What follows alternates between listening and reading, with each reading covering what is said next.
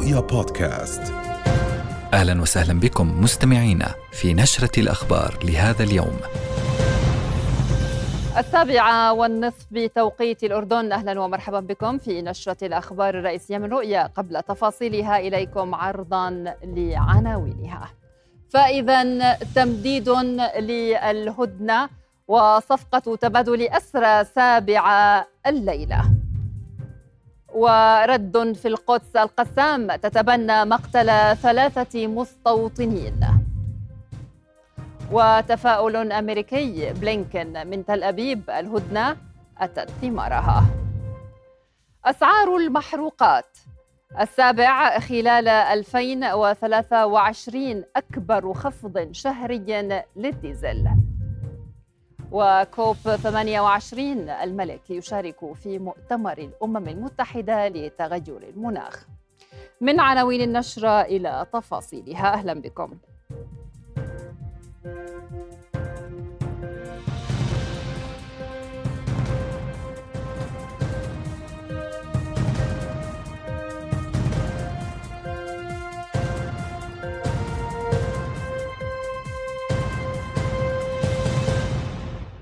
مع إعلانها تمديد الهدنة ليوم سابع أكدت الخارجية القطرية تكثيف الجهود بهدف الوصول إلى وقف دائم لإطلاق النار في قطاع غزة. ومن المقرر اليوم الإفراج عن ثلاثين أسيرا فلسطينيا ضمن الدفعة السابعة مقابل استلام الاحتلال عشرة محتجزين سلمت حماس سيدتين منهم قبل قليل في ميدان فلسطين وسط مدينة غزة. وتضم دفعة الأسرى الفلسطينيين 22 طفلا وثمانية أسيرات جميعهن من مناطق داخل الخط الأخضر. وكانت سلطات الاحتلال قد أفرجت فجر اليوم عن 30 أسيرا فلسطينيا من الأطفال والنساء مقابل إطلاق سراح 16 رهينة لدى حماس بينهم عشرة مستوطنين. ومنذ يوم الجمعة الماضية وعلى مدار ستة أيام استلم الاحتلال سبعين رهينة لدى حماس مقابل إفراجه عن 210 فلسطينيين من الأسرى النساء والأطفال في سجونها بموجب صفقة التبادل.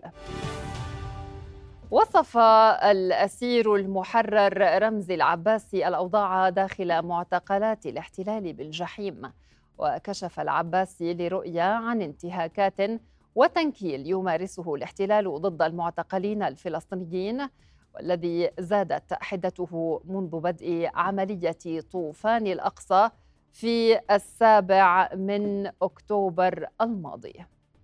ظروف آه، في سجن هي ظروف قاهرة جدا آه، ظروف آه، لا ترقى للحياة الإنسانية بتاتا ولا ترقى حتى لحياة الحيوانات. في سجن النقب على طول 40 يوم الأقسام هناك تتعرض للضرب المبرح. صباحا ظهرا مساء. هنالك أشخاص كثير من من الاسرى تم تكسير أرجلهم وأيديهم ولم يتم علاجهم. ضرب على الرؤوس ضرب على الريش. أنا شخصيا عندي مكسور ثلاث ثلاث ريش. طبعا رحت زرت مستشفى المقصد امبارح ولكن لا علاج للموضوع لأنه الريش هي عبارة عن منطقة متحركة فهم بيعرفوا وين يضربوا. كان الضرب بهدف الإيذاء والإذلال. يعني كانوا آه، مثلا آه، العدد صباحا آه، يقعدونا على ركبنا نحط إيدينا على رؤوسنا ونحط رؤوسنا حتى تصل الأرض. ونكون إحنا بعكس الشرطة عشان ما نشوفهم. وإنت تكون قاعد بعد العدد على طول ينزلوا يضربوا فينا ضرب من الخلف وين ما يكون يكون. بعدين في فترات كانوا يتعمدوا اذلالنا بإنه كانوا يحشروا ال 12 شخص في الغرفة التي لا تسع إلا لخمس أشخاص. كانوا يحملونا ويحطونا كلنا في في الحمام. ينشرونا في الحمام في مساحة لا تتجاوز المتر ونص بمتر ونص 12 واحد على فوق بعض. بالإضافة إلى التفتيش العاري اللي كانوا يمارسوه فينا خلال آه، التفتيشات. طبعا الضرب يوميا يعني إحنا لما كنا نشوف شرطة السجون كانت تيجي على الغرف كنا نعرف إنه في ضرب. آه، آه، الإرهاب الكبير اللي مارسوه ضد الاسرى يعني كانت 20 غرفة تكون موجودة الضرب ببلش من أول غرفة تصوري لما تكون الغرفة رقم 20 هو بيستنى الضرب على طول 20 غرفة فهو الإرهاب الإرهاب حتى يصلك وفي خرق جديد للهدنة أطلقت زوارق الاحتلال الإسرائيلي قذائف عدة صوب ساحل دير البلح وخان يونس. كما أطلقت دباباته النار في مدينة غزة وحلق طيرانه فوق مناطق متفرقة خلافا لما نص عليه الاتفاق. وكررت قوات الاحتلال في الأيام الماضية إطلاق النار والقذائف في عدة مناطق. ما أدى إلى استشهاد أربعة فلسطينيين وإصابة عشرين آخرين. وخلال أيام الهدنة تمنع قوات الاحتلال مليونا وسبعمائة ألف نازح إلى جنوب قطاع غزة من العودة لتفقد منازلهم وممتلكاتهم التي طال غالبيتها القصف. ولحق بها الدمار أو حتى البحث عن أفراد عائلاتهم المفقودين بعد أن هددت باستهدافهم. بعد أن غدت معظم مستشفيات غزة خارج الخدمة يحاول أطباء استغلال المساحات المتوفرة لوضع أسرة لمعالجة المرضى والمصابين. لم يخض الاحتلال حربا في تاريخه أشرس من حربه هذه على غزة والتي طالت الأطفال والنساء بل وفاق التبجح الإسرائيلي ليصل إلى استهداف المستشفيات ومراكز الرعاية الصحية التي دفعت نحو انهيارها لتخرج عشرين مستشفى من أصل خمسة وثلاثين عن الخدمة في قطاع غزة. ما دفع وزارة الصحة لاستغلال مساحات المستشفيات لإقامة أقسام ميدانية لاستيعاب عدد المصابين الكبير. هذه الخيام من أجل توسعة سريرية إضافية لمستشفيات جنوب قطاع غزة خاصة في مستشفى شهداء الأقصى ومجمع ناصر الطبي ومستشفى غزة الأوروبي حيث أننا نزيد في كل مستشفى ما يقارب من 150 إلى 250 سرير حسب القدرة الاستيعابية في الساحات التابعة للمستشفيات. وهذا من شأنه أن يخفف جزء من الضغط على الأقسام ولكن بالتأكيد أمام الحرب المفتوحة على أبناء شعبنا نحتاج إلى مزيد من هذه التوسعات ونحتاج إلى وجود مستشفيات ميدانية من كافة محبي الشعب الفلسطيني بقدرات سريرية وطبية عالية لكي تستجيب لحالة الطوارئ التي يعيشها قطاع غزة. هذا أكرم من غزة أصيب بشظية في الحوض لكنه لم يجد مستشفى في مدينة غزة قادرة على استقباله ليضطر للنزوح باتجاه الجنوب املا في الحصول على الرعاية الطبية لكن امتلاء الأقسام في مشفى ناصر دفع الكادر الصحي لوضعه في القسم الميداني. إلا أربعة أيام موجود في القسم الطوارئ فهو المصابين يعني بطل في قدرة على الإمكان أنهم يحافظوا يسيطروا على الإشي فصاروا يطلعوا فينا برا عملوا خيمة برا في الشارع وقاعدين فيها. فش يعني الوضع سيء جدا في المستشفى هذا. لازم لازم إنه يكون في مستشفى ثاني لهم يهتموا في المصابين التانيين. الوضع المتدهور للمنظومة الصحية مع استمرار هذه الحرب دفع دولا عربية لتحريك مستشفيات ميدانية باتجاه القطاع كالمستشفى الميداني الأردني والإماراتي. في أوقات الذروة من هذه الحرب وصلت القدرة الاستيعابية داخل مستشفيات قطاع غزة إلى 400 من المئة وهي نسبة كبيرة. دفعت وزارة الصحة لاستخدام المساحات داخل المستشفيات لتقيم فيها أقساما ميدانية. غازي العلول رؤيا قطاع غزة. اقتحمت قوات كبيرة من جيش الاحتلال مصحوبة بعدد من الجرافات مدينة طول كرم ومحيط مخيمها شمالي الضفة الغربية. وانتشرت قوات الاحتلال في عدة أحياء في المدينة ونشرت القناصة على أسطح عدد من البنايات ثم جرفت شوارع المخيم الرئيسية وحطمت مركبات وممتلكات للمواطنين. وفي هذه الأثناء حاصرت دوريات الاحتلال مستشفى ثابت الحكومي وداهمت عددا من منازل المواطنين في الحي الجنوبي. ومنذ السابع من تشرين الأول الماضي يكثف جيش الاحتلال عمليات الاقتحام والاعتقال في مدن وبلدات الضفة الغربية. وأسفر عدوانه عن استشهاد 247 وأكثر من 3000 جريح بالإضافة إلى اعتقال نحو 3350 فلسطينيا وفق مصادر رسمية. هذا واختال رصاص الاحتلال فج اليوم شابا فلسطينيا خلال مواجهات أمام سجن عوفر العسكري في بلدة بتونيا غربي رام الله. ووفق مصادر طبية فقد استشهد الشاب فادي مؤيد بدران البالغ من العمر 21 عاما من قرية بيت عور التحت غرب رام الله متاثرا بإصابته بالرصاص الحي في الصدر كما أصيب أربعة بالرصاص الحي بالأطراف.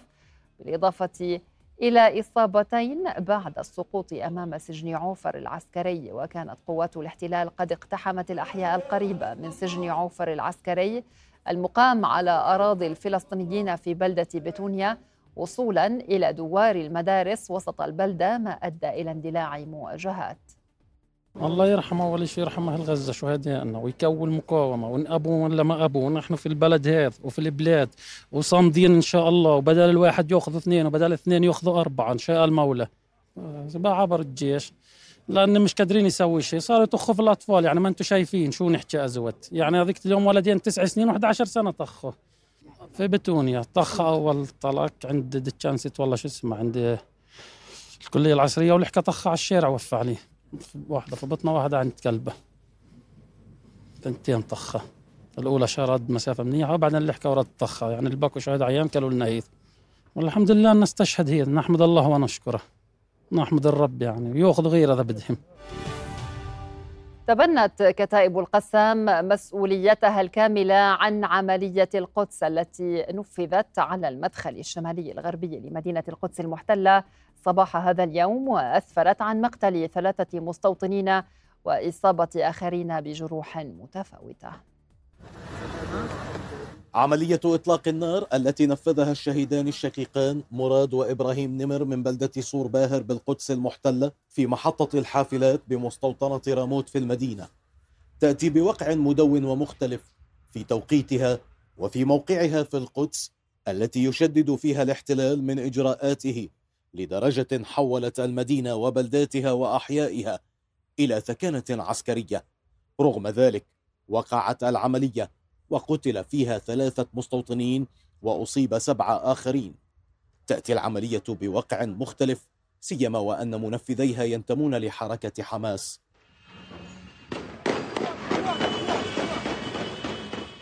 يقول محللون بأن ردة فعل فلسطينية كانت متوقعة في ظل إجراءات الاحتلال القمعية والمشددة والانتقامية في المدينة المقدسة في الشهرين الأخيرين وفي ظل عمليات الاقتحام والقتل والمداهمة والإعدامات الميدانية في الضفة الغربية وآخرها إعدام طفلين في مخيم جنين.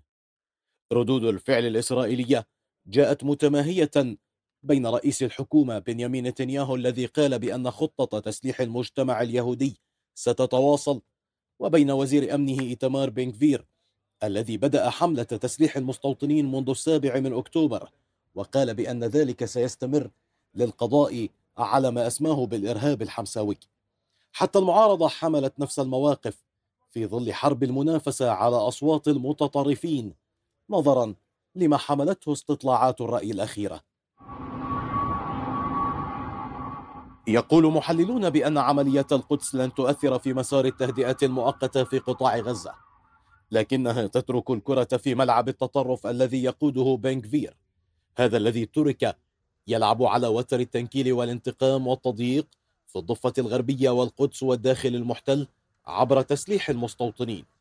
وهذا يراه الشارع الفلسطيني لن يفيد في وقف العمليات الفدائية لكنه سيدفع نحو مزيد من الجرائم التي يرتكبها المستوطنون بحق المدنيين الفلسطينيين.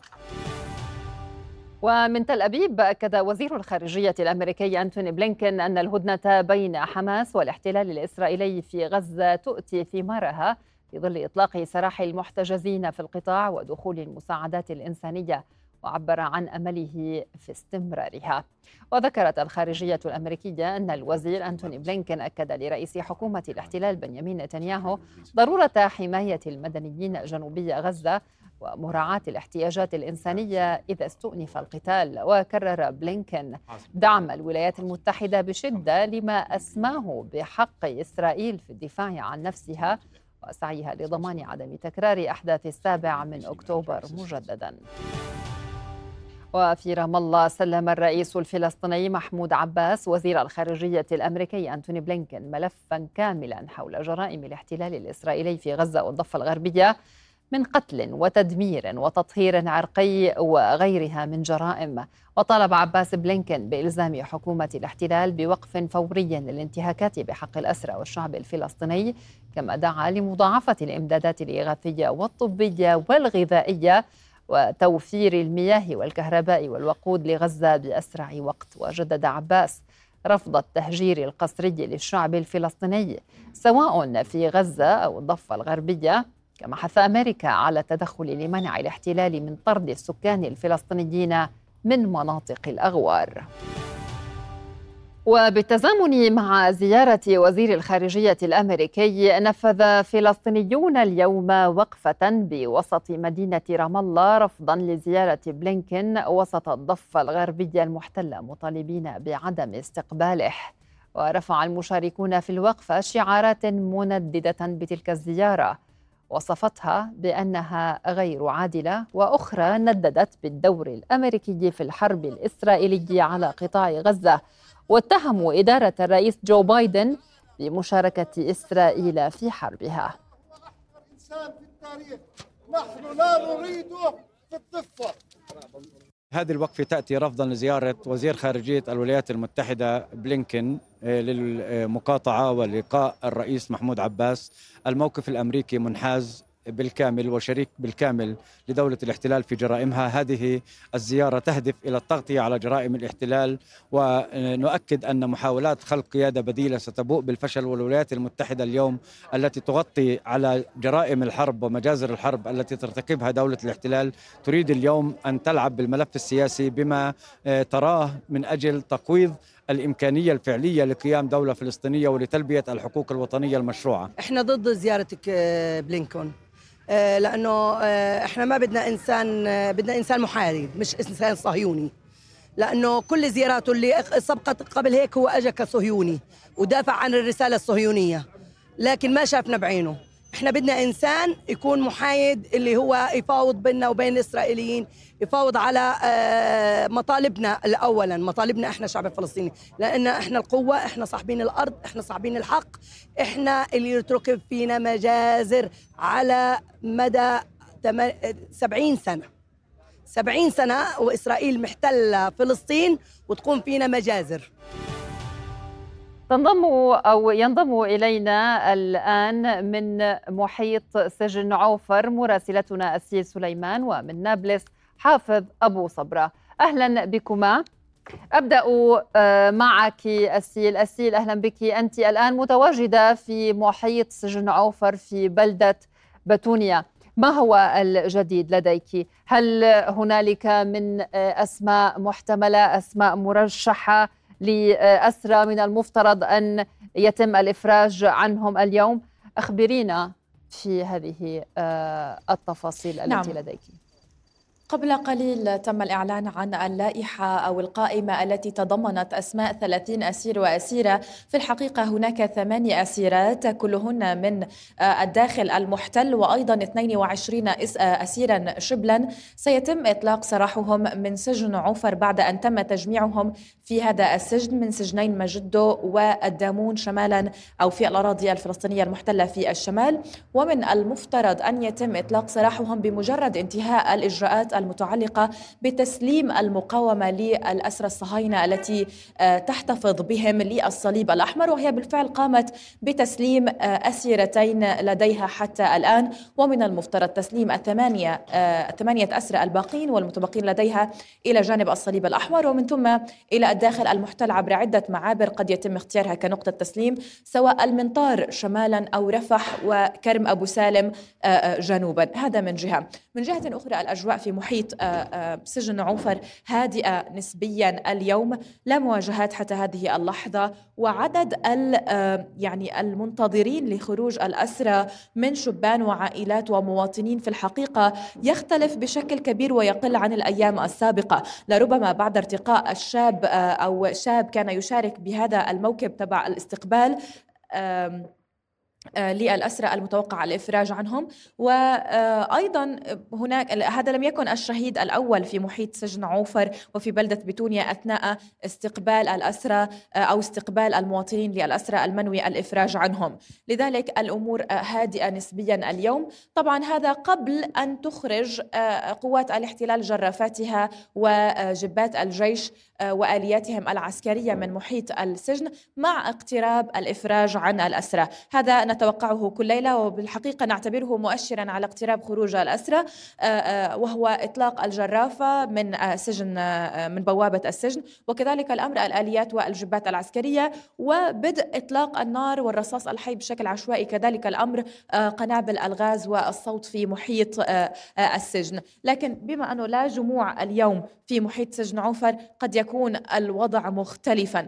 هذا من جهة. من جهة أخرى في هناك حديث يدور حول التوصل أو عدم التوصل إلى يوم إضافي من الهدنة ووقف إطلاق النار وأيضا ما يعني أن هناك سيكون دفعة ثامنة من تبادل الاسرى هذا ليس واضحا في الحقيقة بعد ولا قرار رسمي به. الخارجية القطرية قالت إن في حال تم تمديد فإنه سيكون ليوم واحد فقط وقالت هذا لأن الإشاعات كانت تقول أو الأخبار الأولية كانت تقول إن هناك تمديدا سيكون ليومين إضافيين. حكومة الاحتلال على كل الأحوال قالت إنها لن تمدد لساعة واحدة إضافية بعد أن تتم هذه آه، الصفقة أو هذه الهدنة الأولية. عشرة أيام منذ البدء فيها وحتى آخر يوم من أيامها بعد التمديد. وإنها ستعود للحرب. وهذا ما أكد عليه آه، قادة في آه، في هذه الحكومة نتنياهو جالنت بنغفير وبيني جانتس حتى اليوم بعد عملية القدس التي أدت لمقتل ثلاثة صهاينة على الأقل وإصابة عدة آخرين بينهم بجروح خطيرة. في في هذا السياق أيضا آه، يعني من المتوقع أن يكون هناك إجراءات مشددة أكثر سواء على الضفة الغربية أو القدس آه، آه، المحتلة ومدن الداخل المحتل أيضا. لا نعلم إذا كانت هذه العملية وتبعاتها ستلقي بظلالها على عملية تسليم الأسرى اليوم وبعد خروجهم حتى وتوجه الأهالي بأبنائهم وبناتهم إلى المدن والقرى التي ينحدرون منها في الشمال والجنوب الفلسطيني. ولكن نأمل ألا يحدث ذلك لأنه الجهود آه، آه، والمباحثات تعمل على حل موضوعين أو تعمل باتجاهين، الأول ضمان سير آه، كل تفاصيل عملية التبادل اليوم على ما يرام الاسرى العشرة الصهاينة والاسرى الثلاثين الفلسطينيين يتم مبادلتهم، طبعا كانت هناك أخبار تقول أو تدور حول أن المقاومة ستسلم ثلاثة جثث ل الصليب الأحمر تابعة لجنود قتلوا في غارة إسرائيلية آه، على قطاع غزة. أدت إلى استشهاد المجموعة التي كانت آه، آه، يعني تراقب هؤلاء الأسرى الثلاثة الذين قتلوا الأسرى الصهاينة. ولكن حكومة الاحتلال كانت قد قالت مسبقا إنها غير معنية بالحديث عن الجثث في هذه المرحلة على الأقل من صفقة التبادل المرحلية. الاتجاه الثاني الذي من المفترض أن تصب فيه الجهود القطرية هو البحث عن أفق أو عن توسيع أفق آه، الوصول لوقف شامل وتام لإطلاق النار وإنهاء هذا الحرب. في هذا الإطار أيضا وزير الخارجية الأمريكي بلينكن اليوم كان في آه، رام الله في لقاء مع آه، رئيس السلطة الفلسطينية محمود عباس قبل أو بعد زيارته للداخل المحتل ولقائه بالمستوى السياسي الإسرائيلي.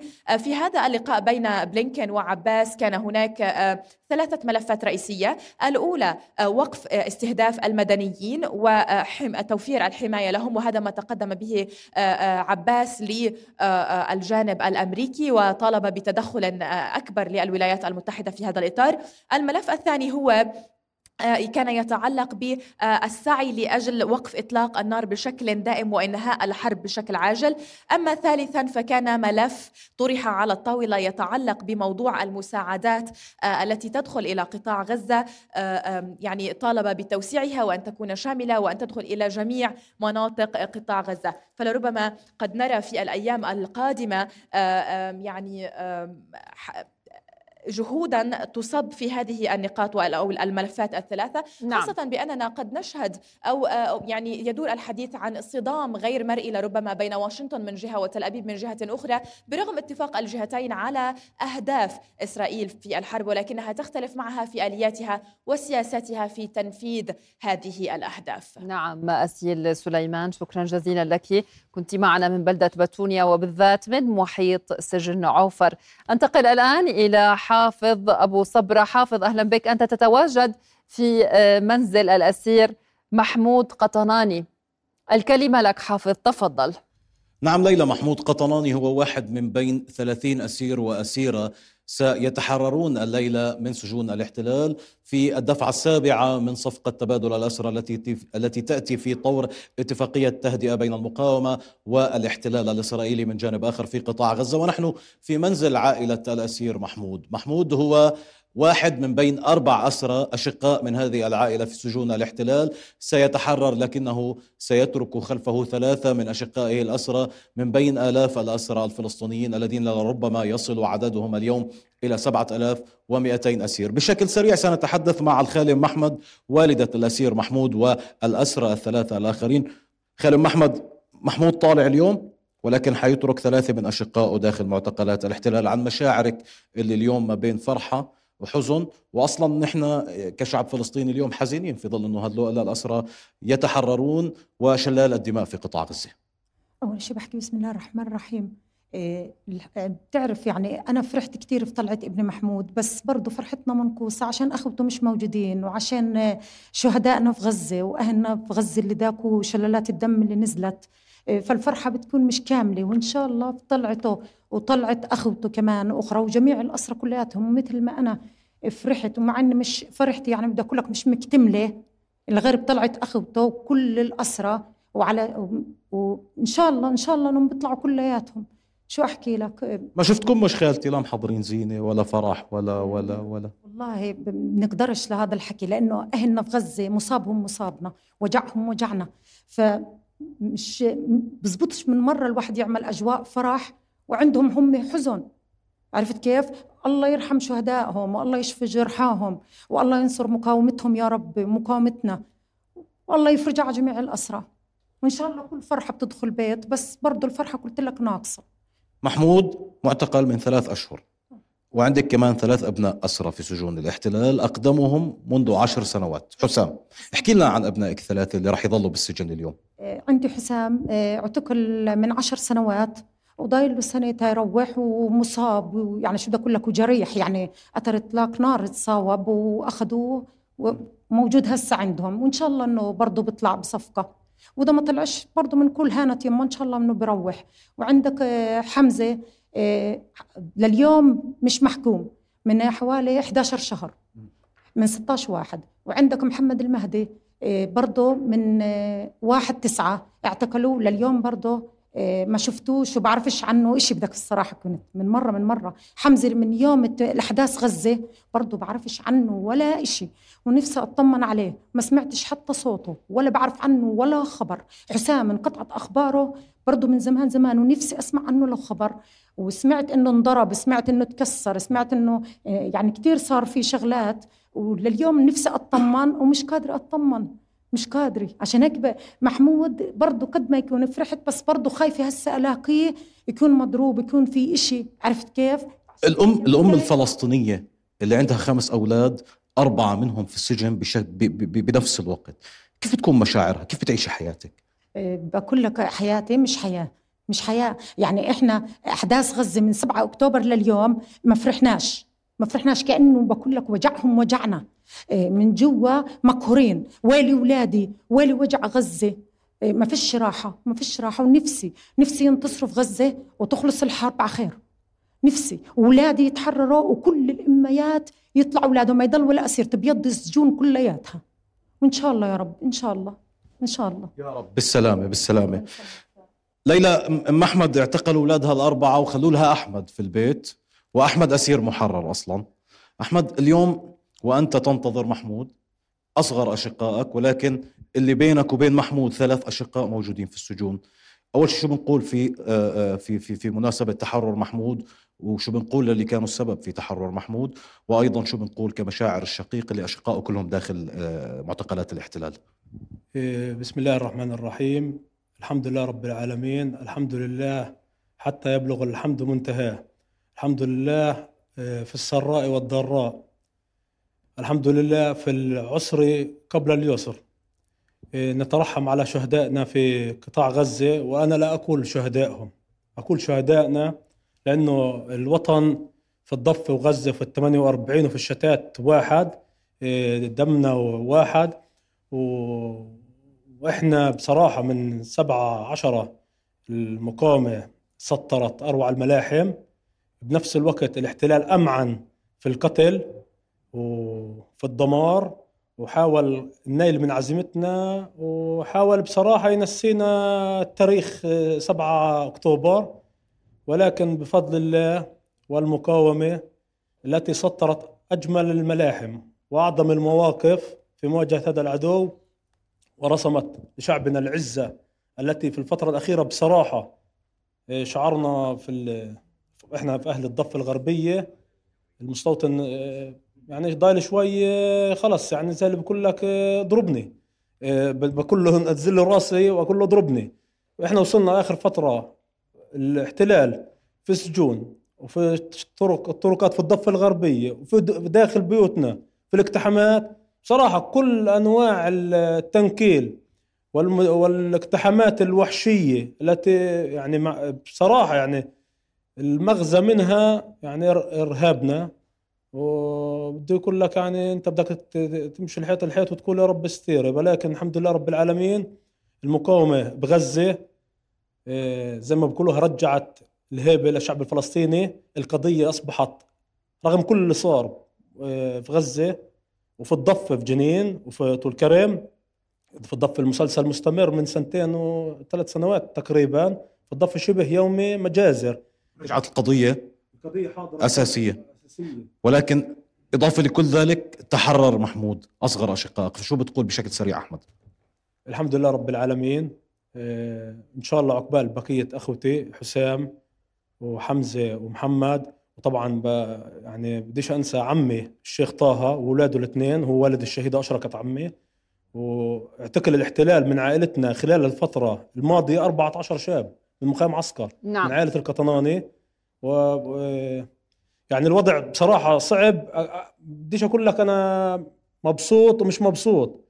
يعني زي ما قالت الوالدة زعلان على غزة وزعلان على بقية أخوة الواحد ولا خبر ولا نعم. أي معلومة. واللي بنشوفه من الاسرى اللي بيطلعوا شهاداتهم صراحة برعب ترعب كلك. يعني بطلنا ننام. يعني أحكي لك عين مفتحة وعين مغمضة في الليل.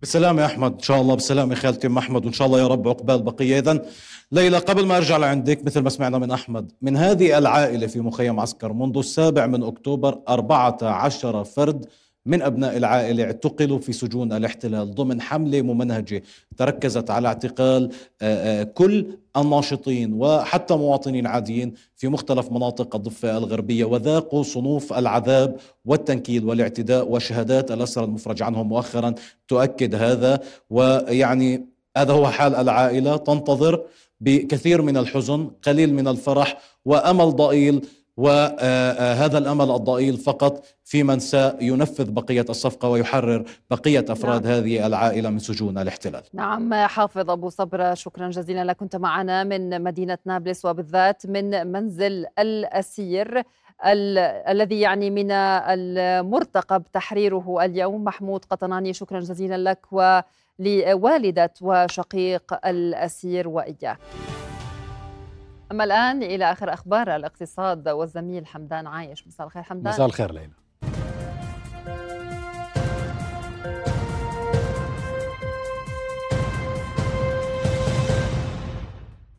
أهلا بكم. توقعت مصادر رسمية ونقابية فقدان 15 ألفا إلى 20 ألف موظف وظيفته في ظل المقاطعة بحلول نهاية العام الحالي.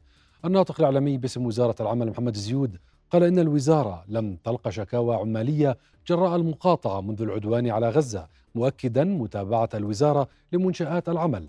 رئيسة النقابة العامة للصناعات الغذائية بشرى سلمان دعت من جانبها إلى اجتماع طارئ لأطراف الإنتاج لبحث مشكلة العمالة المرشح فقدانها لوظيفتها. للحديث أكثر عن مخاوف من تسريح العمالة تنضم إلينا عبر الهاتف رئيسة النقابة العامة للعاملين في المياه والزراعة والصناعات الغذائية بشرى أسلمان أهلا بك. يا هلا؟ شكرا جميل حمدان على الاستضافة. آه، سيدتي أعربت عن القلق من اتساع دائرة البطالة بسبب المقاطعة العشوائية. كيف يمكن آه، تخطي هذه الأزمة؟ آه، بداية برحب بالمستمعين الكرام. بدي أوضح أنه إحنا كنقابات عمالية موقفنا واضح ومنسجم منذ البداية مع توجهات الحكومة والموقف الرسمي والشعبي بقيادة جلالة الملك فيما يتعلق بالعدوان وحرب الإبادة التي يتعرض لها طبعا أهلنا في قطاع غزة ونحن كنقابات عمالية بتعرف نحن جزء مهم ومكون مهم من النسيج المجتمعي وعبرنا بالبداية عن موقفنا عن هذه إنه المقاطعة آه، نعم. هي سلاح وأداة اقتصادية وهي حق من حقوق أي شعب ووسيلة للتعبير عن الرفض. لا نقدر أن نجرم هذه الوسيلة والتي من خلالها تعبر فيها الشعوب عن موقفها وتترجم تضامنها عمليا. إيه، هنالك يعني إجماع من قبل سواء الخبراء أو الاقتصاديين إنه هاي الأداة هي فعالة. نعم. إيه، حسب يعني بس أنا بدي أوضح شغلة. تفضلي. إيه، طبعا حسب الأرقام من قبل المحللين والإحصائيات إنه هنالك خسائر بالملايين منيت بها هذه الشركات خاصة الشركات الأمريكية والعالمية. نعم ولكن مع مع اتجاه شركات لتسريح عمال بالمئات بسبب توقف خطوط الإنتاج، ماذا يمكن عمله لحماية هذه الشريحة بحيث أن القانون يبيح ذلك؟ آه نحن كنقابة الصناعات الغذائية لمسنا انه هناك عديد من العمال في قطاع الصناعات الغذائية آه، مهددين بخطر التسريح بسبب المقاطعة وتوقف خطوط الإنتاج، طبعا هذا أمر مؤسف.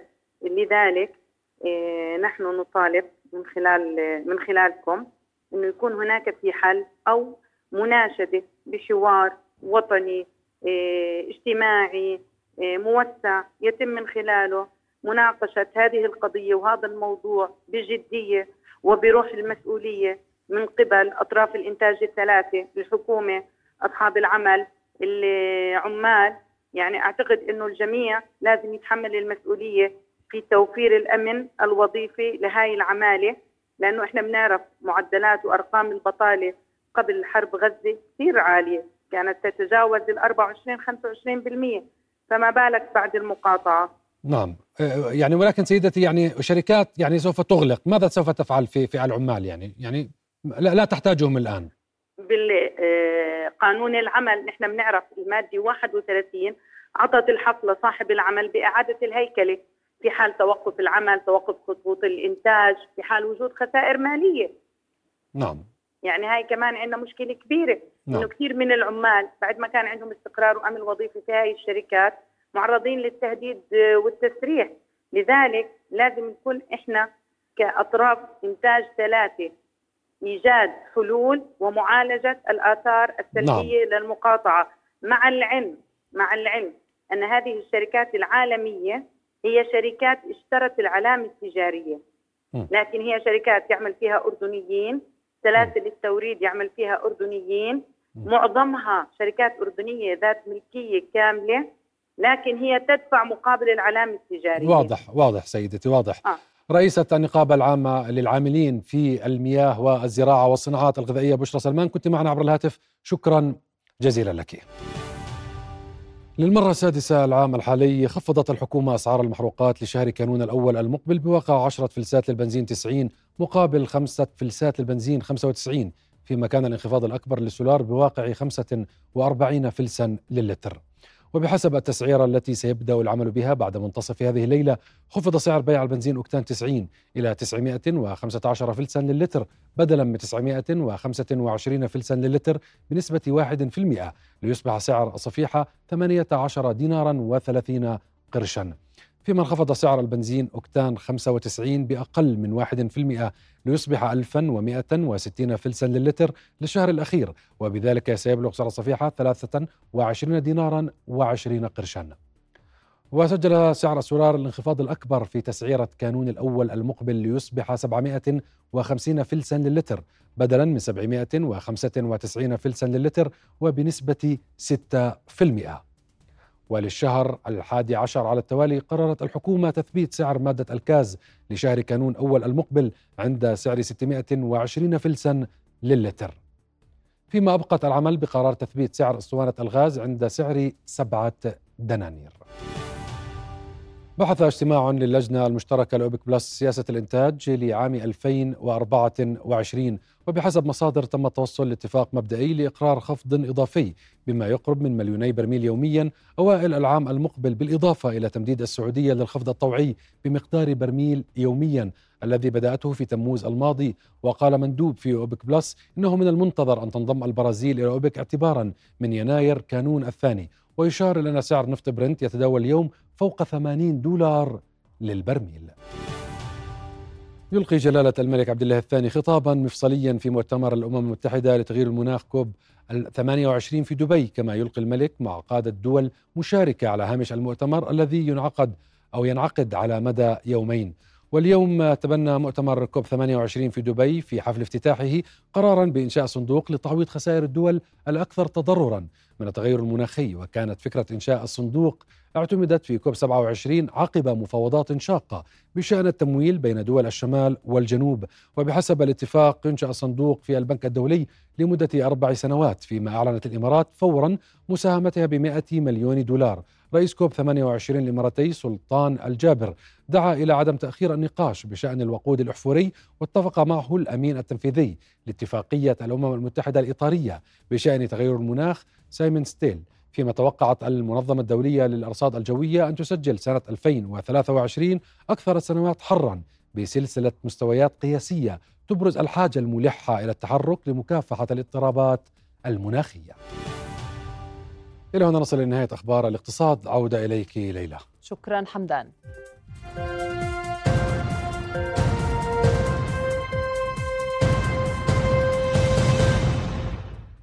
كشفت الهدنة الإنسانية عن الدمار الذي أصاب المكتبة الرئيسية في قطاع غزة جراء غارات الاحتلال.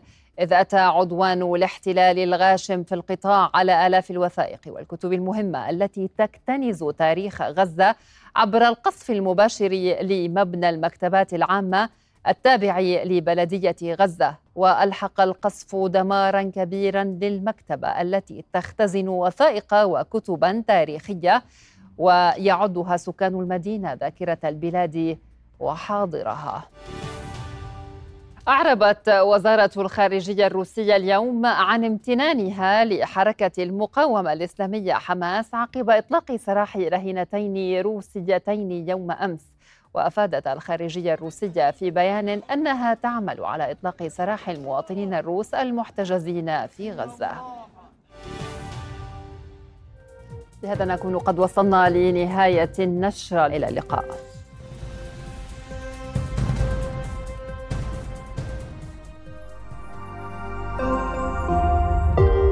رؤيا بودكاست